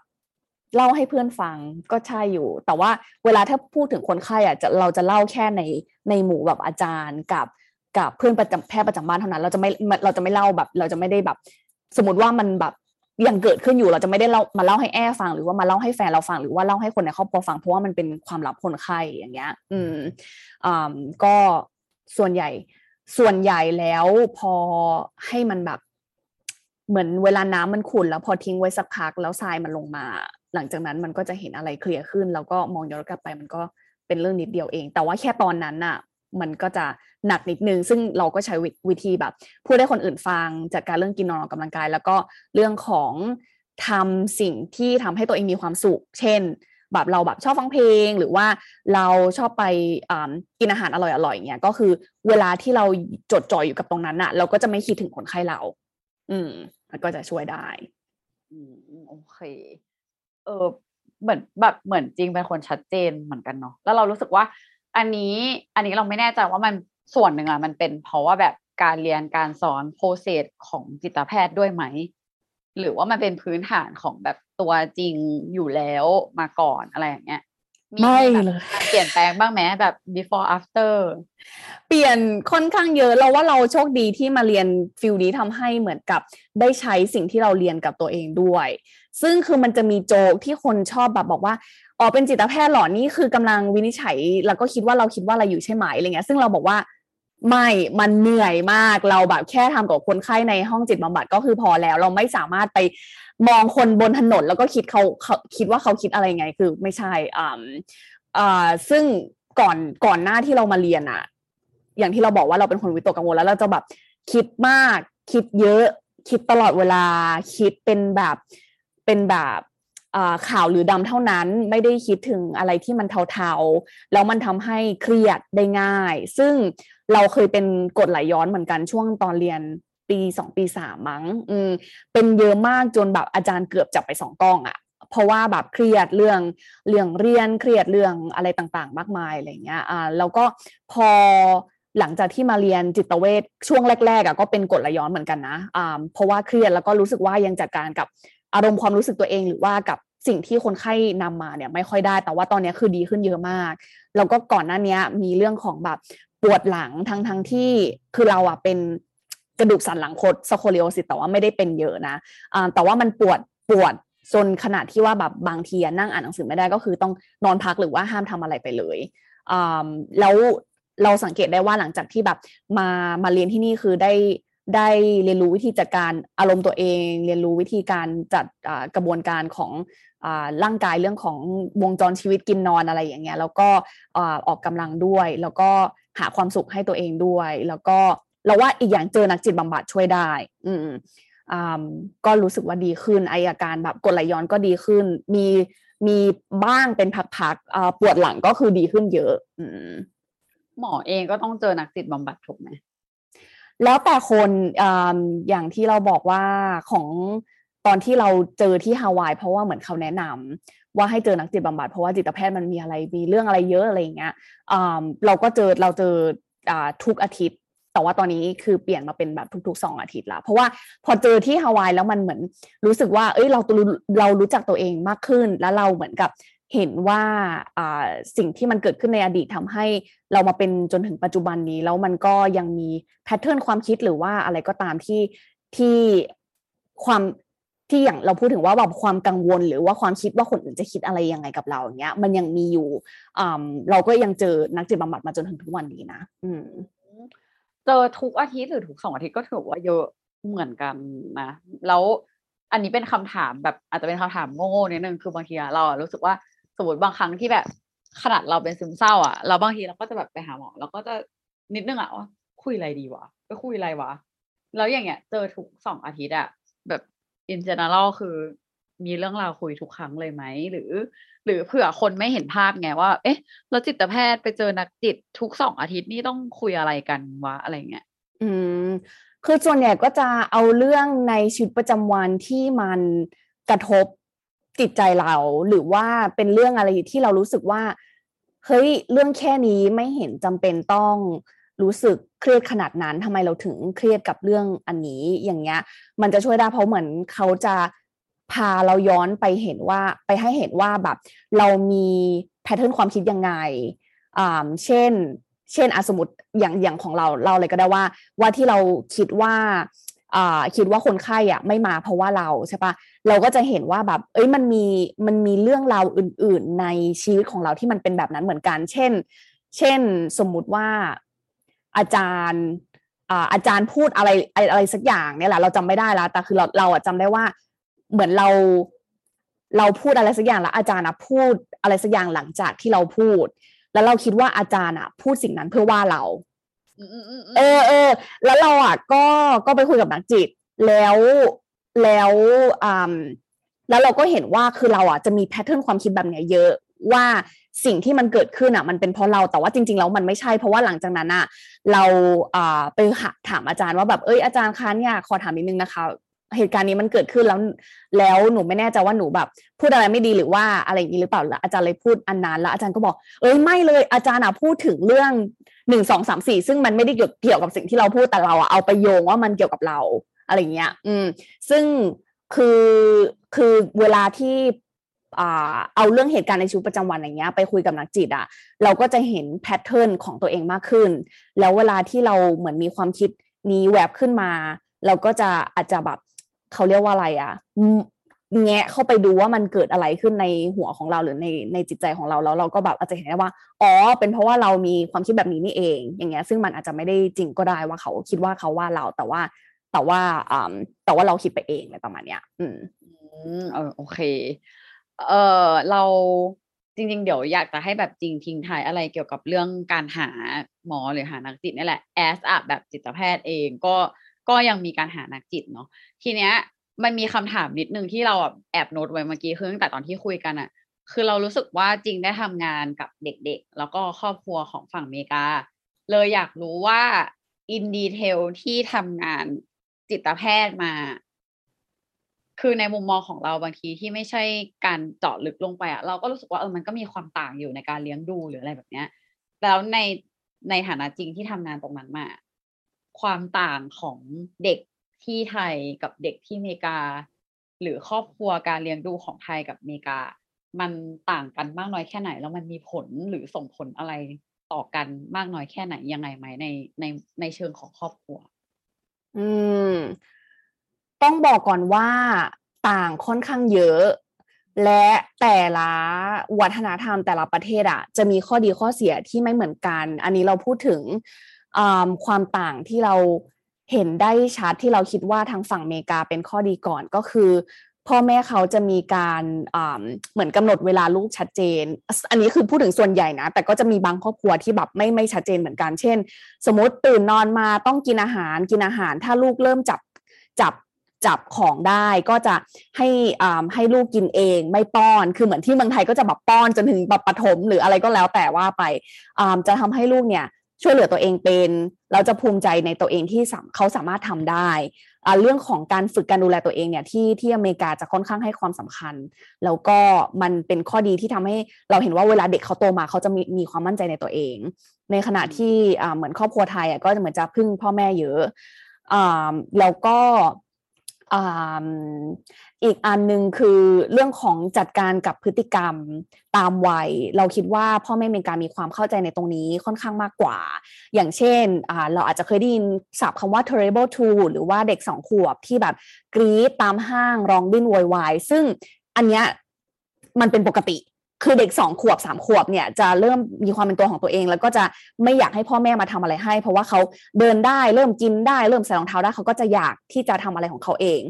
อแต่ว่าเหมือนถ้าถ้าพ่อแม่ที่ไม่ได้รู้พัฒนาการตรงนี้ก็จะคิดว่าแบบเด็กดื้อเด็กวอยวายซึ่งจริง ๆ ทุกคนวอยวายหมดหลังจากที่เราเรียนอะ เราย้อนกลับไปถามแม่เราเหมือนกันนะว่าแบบเอ้ยตอนตอนเด็ก ๆ เราโวยวายไหมแล้วแม่ทำยังไงอย่างเงี้ยแม่เราบอกว่ามีวันหนึ่งเหมือนแม่พาเราไปห้างอะไรสักอย่างเหมือนไปไปซื้อของอของมาทำกับข้าวเนี่ยแหละแล้วเราอยากได้ตุ๊กตา แล้วเราก็แบบกรีดแบบลงไปดิ้นที่ผืน แล้วแม่ก็อุ้มเรากลับบ้านเลย คือไม่ซื้อของแล้วก็คือให้พ่อไปซื้อเองแล้วเหมือนกับแม่เราก็บอกว่าหลังจากนั้นอะเราก็ไม่กีดอีกเลยเพราะเรารู้ว่าถ้าเรากีดะแม่จะพากลับบ้านทันที ซึ่งอันเนี้ยคือที่ที่ที่เมกาก็จะเห็นเหมือนกัน คือไม่ใช่ว่าเด็กไม่กรีดนะ เพราะเด็กมันทั่วโลกตามวัยเนี้ยมันกรีดอยู่แล้ว แต่ว่าเราก็จะเห็นพ่อแม่ที่อเมริกาจะจัดการได้ค่อนข้างดี คือพาลูกออกมาจากตรงนั้น หรือว่ารอให้เขาสงบอารมณ์แล้วค่อยกลับไป หรือว่าไม่งั้นก็แบบไม่ให้เขาได้ของที่เขาอยากได้เพราะเขาทำพฤติกรรมอะไรไม่ดีเงี้ยมันก็จะมีการปรับพฤติกรรมไป แต่ว่าถ้าเป็นพ่อแม่ไทยเราก็อาจจะเห็นว่า บางคนก็จัดการได้ดี ซึ่งก็ดีมากแต่บางคนอาจจะไม่รู้ว่าจะต้องจัดการยังไง ก็ปล่อยให้ลูกกีจนหยุดเองหรือว่าทำอะไรที่แบบอาจจะรบกวนคนอื่นอย่างเงี้ย ซึ่งอันเนี้ยคือสิ่งที่ต่าง แต่ว่ามันก็มีบางการเลี้ยงดูของเมืองไทยที่เราว่า ค่อนข้างสำคัญที่ไม่ได้เห็นมากในสังคมอเมริกาก็คือการที่มีครอบครัวขยายเรื่องของปู่ย่าตายายน้าอาอะไรเงี้ยที่มาช่วยเลี้ยง ซึ่งเราว่าตรงเนี้ยดีมาก เพราะว่าเวลาที่เด็กเด็กคนหนึ่งอะ่ะเวลาเกิดมา มัน มันมีหลายอย่าง มันมีเรื่องของการนอน การกินนม การ เปลี่ยนผ้าอ้อมอะไรเงี้ย ซึ่งถ้าให้คุณพ่อคุณแม่ทำคนเดียวที่อเมริกาส่วนใหญ่จะเป็นอย่างนั้นอะอ่าบางทีแบบคุณพ่อคุณแม่เหนื่อยเบิร์นเอาท์แล้วก็อาจจะมีบางช่วงที่ไม่ได้แบบอยู่กับลูกมากนะแต่ว่าถ้าเป็นเมืองไทยเนี่ยก็จะมีอ่าป่านะอาช่วยไปเลี้ยงนู่นนี่นั่นอ่าก็จะทำให้ลดความเบิร์นเอาท์ของของพ่อแม่ได้ โดยเฉพาะอย่างถ้าสมมติแม่เลี้ยงเดี่ยว อย่างที่เมืองไทยอาจจะยังมีแบบ ปู่ย่าตายายที่ช่วยเลี้ยง แต่ว่าที่อเมริกาถ้าแม่เลี้ยงเดี่ยวก็คือแม่เลี้ยงลูกคนเดียว แล้วส่วนใหญ่ก็ต้องทำงานไปอีก ซึ่งมันทำให้เราจะเห็นเรื่องของแบบเด็กถูกละเลย หรือว่าบางคนแบบคุมตัวเองไม่อยู่ตีลูกอะไรอย่างเงี้ยก็ก็ได้เยอะเหมือนกัน อืมโอเคเอ่อมีเรื่องหนึ่งที่มันค้างอยู่เหมือนกัน แล้วก็คิดว่าแบบเดี๋ยวจะถามอันนี้สักนิดนึงก่อนจะจบนี่แหละก็คือแล้วในมุมของจริงที่แบบ เป็นคนไทยหรืออะไรเงี้ยที่บอกว่าที่นู่นมีความเรสิสใช่ปะแล้วยิ่งมาทำงานกับหมอ ที่ดูต้องแบบมีอิมแพกมีอะไรอย่างเงี้ย มีความยากไหมแบบคนไข้ไม่เชื่อ หรือว่ามีความกดดันอะไรยังไงไหมอะไรอย่างเงี้ยเราโชคดีตรงที่ไม่เคยมีคนไข้คนไหนที่แบบชี้หน้าว่าว่าเป็นแบบเอเชียแล้วไม่อยาก เจอหมอคนนี้ ซึ่งเราเคยได้ยินว่ามีรุ่นพี่คนหนึ่งอะเคยโดน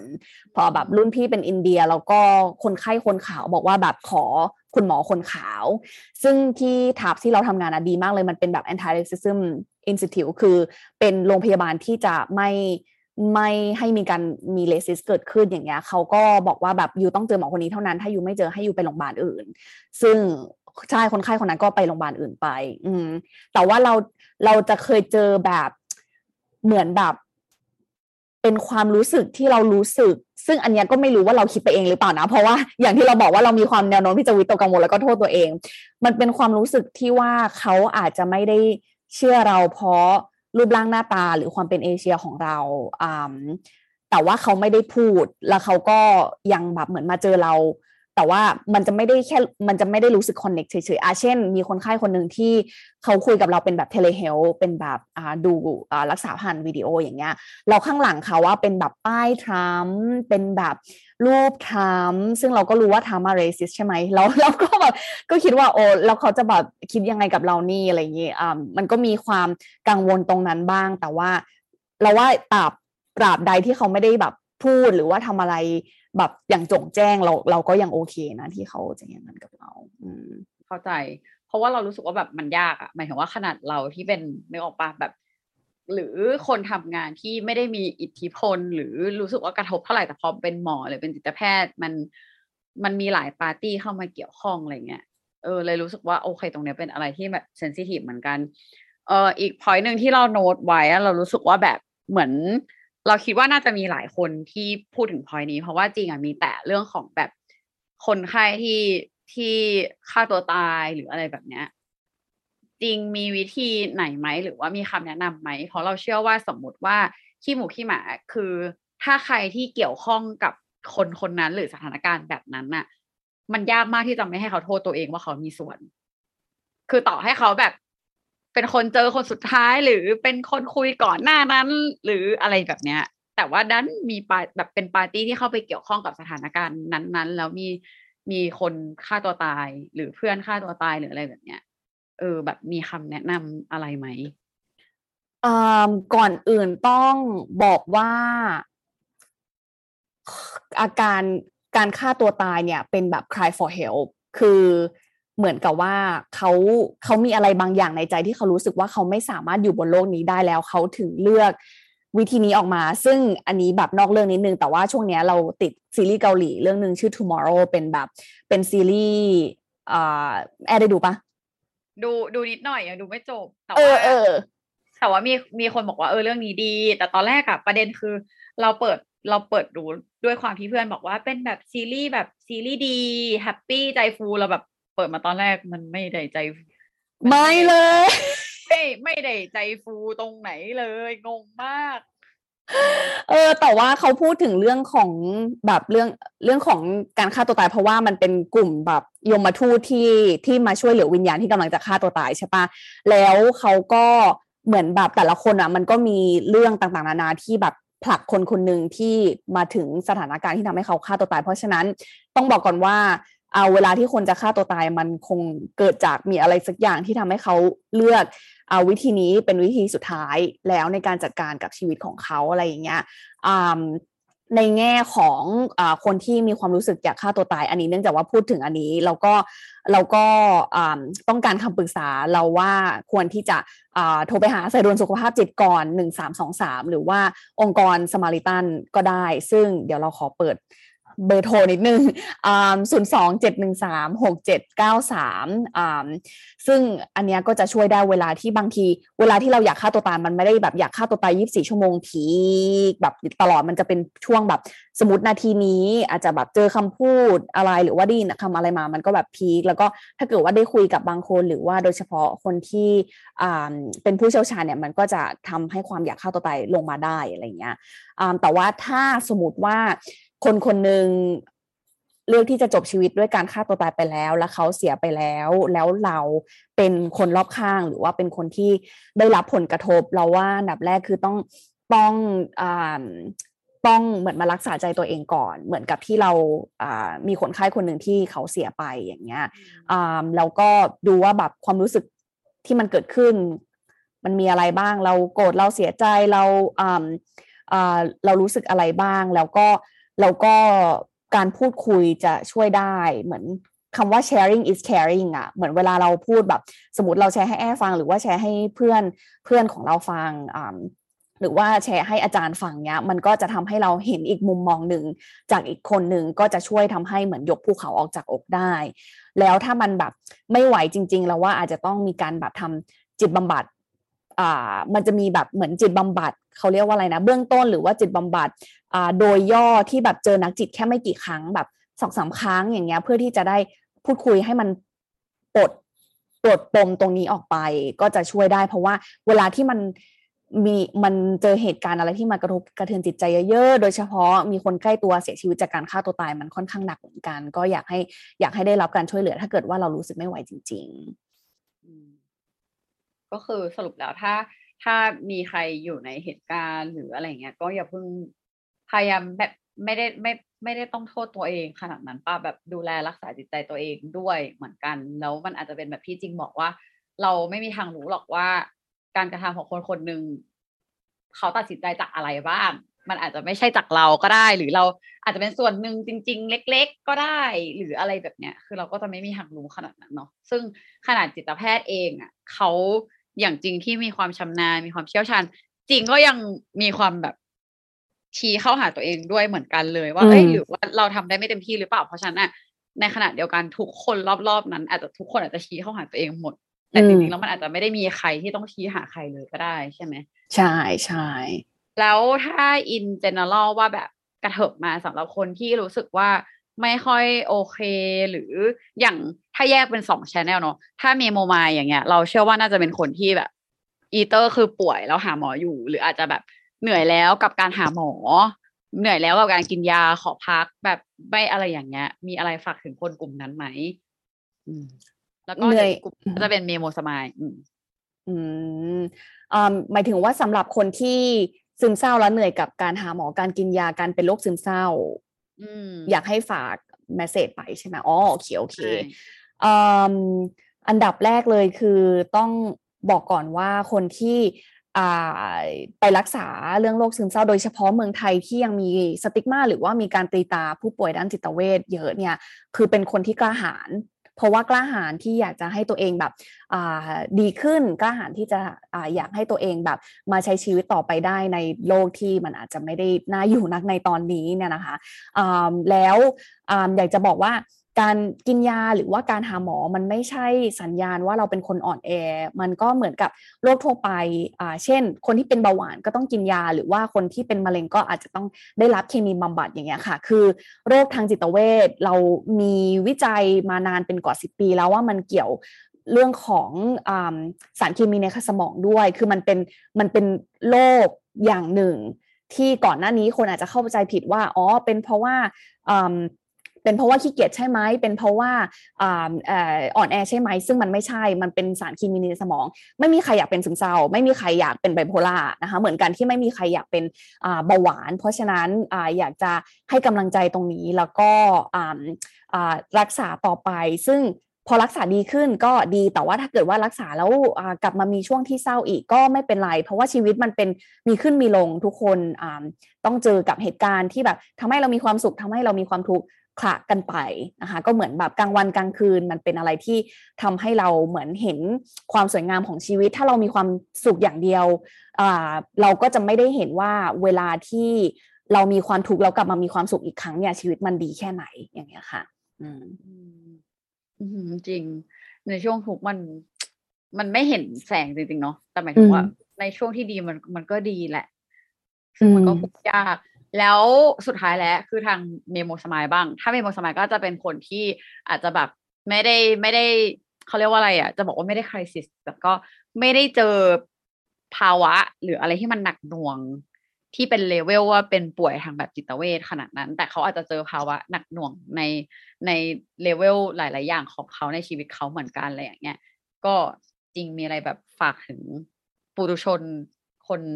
ปกติทั่วไปทั้งหมดบนโลกใบนี้ไหมได้ได้ค่ะ ก็สำหรับคนที่เจอเรื่องหนักหนาที่เข้ามาในชีวิตนะคะก็อยากจะเป็นกำลังใจให้ เพราะว่าในใน moment ที่เราเจอสิ่งที่มากระทบเราเนี่ย มันแน่นอนว่าเราต้องรู้สึก down มันแน่นอนว่าเราต้องรู้สึกเสียใจหรือว่าเครียดหรือว่าเศร้าหรือว่าโกรธอะไร ได้อยู่แล้ว ซึ่งเรื่องของอารมณ์เหล่านี้จริง ๆ แล้วมันเป็นอารมณ์ที่เกิดขึ้นได้ในมนุษย์ทุกคน เราไม่ควรปฏิเสธอารมณ์ แล้วการพูดถึงอารมณ์ลบอารมณ์บวกเนี่ยเอาจริงส่วนตัว เราก็ไม่ชอบเหมือนกันนะ เพราะว่ามันทำให้คนเห็นว่าเอ้ยความโกรธเป็นสิ่งที่ลบหรือว่าเป็นสิ่งที่ไม่ดีทำให้เขาไม่อยากโกรธซึ่งแต่ว่าจริง ๆ แล้วอะทุกอารมณ์อะมันมีหน้าที่เป็นของตัวมันเอง แล้ว อย่างหนึ่งที่เราเรียนรู้เลยก็คือเวลาที่เราปล่อยให้ตัวเองได้รู้สึกสิ่งนั้น แต่ว่าเราไม่ได้ทำอะไรที่มันทำให้มีผลกระทบตัวตัวเองผู้อื่นอะเราจะรู้สึกดีขึ้น เช่น เอาจริง ๆ คนที่โกรธอะ ไม่ได้แย่เท่าคนที่โกรธเราไปชกหน้าคนอื่นนึกออกใช่ปะคือเพราะฉะนั้นความโกรธเนี่ยมันไม่ใช่มันไม่ใช่ตัวร้ายแต่การชกหน้าคนอื่นต่างหากที่เป็นตัวร้าย ดังนั้นถ้าเกิดว่าเราเจอเรื่องหนักหนาเนี่ยปล่อยให้ตัวเองได้เศร้า ปล่อยให้ตัวเองได้เสียใจ ปล่อยให้ตัวเองได้อยู่กับอารมณ์นั้น แล้ว จัดการด้านอื่นของชีวิต เช่น กินนอนออกกำลังกายทำกิจกรรมที่ทำให้เรารู้สึกสดชื่นมากขึ้น หรือว่าพูดคุยกับคนรอบข้างที่ทำให้เรารู้สึกว่าเรายังมีคนที่แคร์สำหรับเราตรงนี้ก็ช่วยได้ แต่ว่าถ้าเกิดว่ามันไม่ไหวจริงๆ การไปเจอนักจิตบำบัดก็อาจจะช่วยได้เหมือนกันค่ะ ไม่จำเป็นต้องป่วยถึงจะต้องไปหานะคะ เพราะว่าอย่างที่อเมริกาเนี่ยบางทีย้ายบ้านหรือว่าพ่อแม่อย่าล้างเขาก็ไปหาจิตแพทย์กันแล้ว หรือว่านักจิตบำบัดกันแล้ว เป็นการพูดคุยเบื้องต้นถ้าเกิดว่าเราคุยครั้งสองครั้งแล้วดีก็โอเคไม่เป็นไรก็ไม่ต้องไปหาต่อ แต่ว่าถ้าเราไปคุยแล้วได้รับการประเมินว่า เอ้ย หรือเราอาจจะเข้าข่ายโรคซึมเศร้าก็ควรที่จะได้รับการวินิจฉัยแล้วก็รักษาต่อไปค่ะขอบคุณค่ะ ชัดเจนก็จริงๆแล้วอย่างนอกเหนือจากแบบแค่หาจิตแพทย์ จิตวิทยานักจิตบำบัดหรืออะไรเงี้ยจริง ๆ มันก็จะยังมีแบบ ทางเลือกอื่นอีกเยอะมากๆ แบบ sound therapy art therapy music therapy แบบคือมันมีวิธีการบำบัดอีกเยอะมากๆที่ก็ถ้าใครที่ยังรู้สึกว่าฟังแล้วแบบยังไม่แน่ใจอะไรเงี้ยก็อาจจะไปลองศึกษาเพิ่มเติมอะไรอย่างงี้ก็ได้เนาะโอเค ก็วันนี้จริงๆขอบคุณจริงมากๆ คือส่วนหนึ่งที่เป็นการคุยกันนะก็คือ เรากับจริงคือทำ project กับสสสแล้วก็ทางเกอเทเนาะก็จะเป็นแบบมีแฮชแท็กแบบ เอ่อเรื่องของใจใครว่าไม่สำคัญอะไรเงี้ยซึ่งก็จะมีแบบอินฟลูเอนเซอร์หลาย ๆ คนเหมือนกัน เราก็เลยคิดว่าเออแบบเรากับจริงก็เลยมานั่งคุยกันว่าเออเรางั้นเราอาจจะแบบมาชวนคุยอะไรกันในมุมนี้เกี่ยวกับเรื่องพวกนี้ดูบ้างอย่างของเราคือ เราก็จะชวนจริงมาคุยในเรื่องของแบบ เราเชื่อว่าในหน้าที่การงานอะ จริงมีหลายอย่างหลายหมวกที่ต้องแบกรับไว้เหมือนกัน วันเนี้ยก็มาคุยทั้งมุมของเออกว่าจะผ่านมาได้ กว่าจะมาอยู่ตรงนี้ สิ่งที่ ดีแบบโปรเซสของการเรียนรู้ในการกว่าจะมาเป็นจิตแพทย์ด้วยเหมือนกันว่า เออมันมีมันมีโปรเซสมีอะไรที่ทำให้แบบนักจิตแพทย์ก็จะจิตแพทย์ก็จะไม่เหมือนนักจิตบำบัด หรือแม้กระทั่งการเรียนหรือการปรึกษากับเพื่อนที่มันมีความต่างกัน ให้คนเข้าใจมากขึ้น แล้วก็ในอีกมุมหนึ่งที่เรารู้สึกแบบ appreciate แล้วก็ขอบคุณมากๆคือแบบ การเล่าในในรายละเอียดบางอย่างที่เราเชื่อว่าในทุกอย่างกว่าจะออกมา คือ เราว่ามันจะต้องผ่านกระบวนการคิดเหมือนกันว่า เออพูดได้แค่ไหน หรืออะไรแบบเนี้ย ซึ่งเออก็ขอบคุณจริงมากๆที่ที่แชร์ทุกเรื่องราวของวันนี้ แล้วก็เชื่อว่ามันน่าจะผ่านการแบบเขาเรียกว่าอะไรอะ PC PC ใช่ไหมไม่แน่ใจเหมือนกันแต่ว่าเราเราว่าการเล่าเรื่องราวในรายละเอียดบางอย่าง มันทำให้คนคอนเนคกับเราได้เหมือนกับ เห็นว่าเอ้ยเราก็เป็นมนุษย์คนหนึ่งนะที่มีอารมณ์ก็มีร้องไห้เหมือนกันเวลาเจออะไรแบบเนี้ย อืมอืม คือก็จะได้แบบรู้ว่าเออจริง ๆ แล้วจิตแพทย์ก็ก็เป็นปุถุชนคนธรรมดาคนหนึ่งเหมือนกันที่จิตแพทย์เองก็มีหานักจิตนะจ๊ะ แล้วก็มีเรื่องที่เออฉันกังวลเหมือนกันว่า เอ๊ะฉันคุยกับคนไข้แล้วโอเคไหมแล้ว intention ของจิตแพทย์ก็อยากให้คนไข้ที่มาหามีชีวิตที่ดีขึ้นแล้วพยายามจะทำดีที่สุดในทุกๆอย่างเหมือนกัน ซึ่งเรารู้สึกว่าวันนี้ก็เป็นมุมหนึ่งที่จริงอาจจะไม่ได้จิตแพทย์ทุกคนอาจจะไม่ได้เป็นแบบนี้ แต่ จริงอาจจะเป็นตัวตัวแทนและตัวอย่างของจิตแพทย์ ในบาง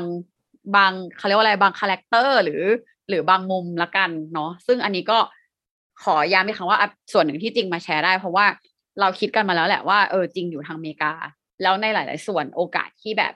จะเกิดคอนฟ lict หรือเกิดปัญหาขึ้นมันมันมันจะแบบน้อยมากๆ แล้วก็พยายามจะคุยเรื่องที่มันแบบ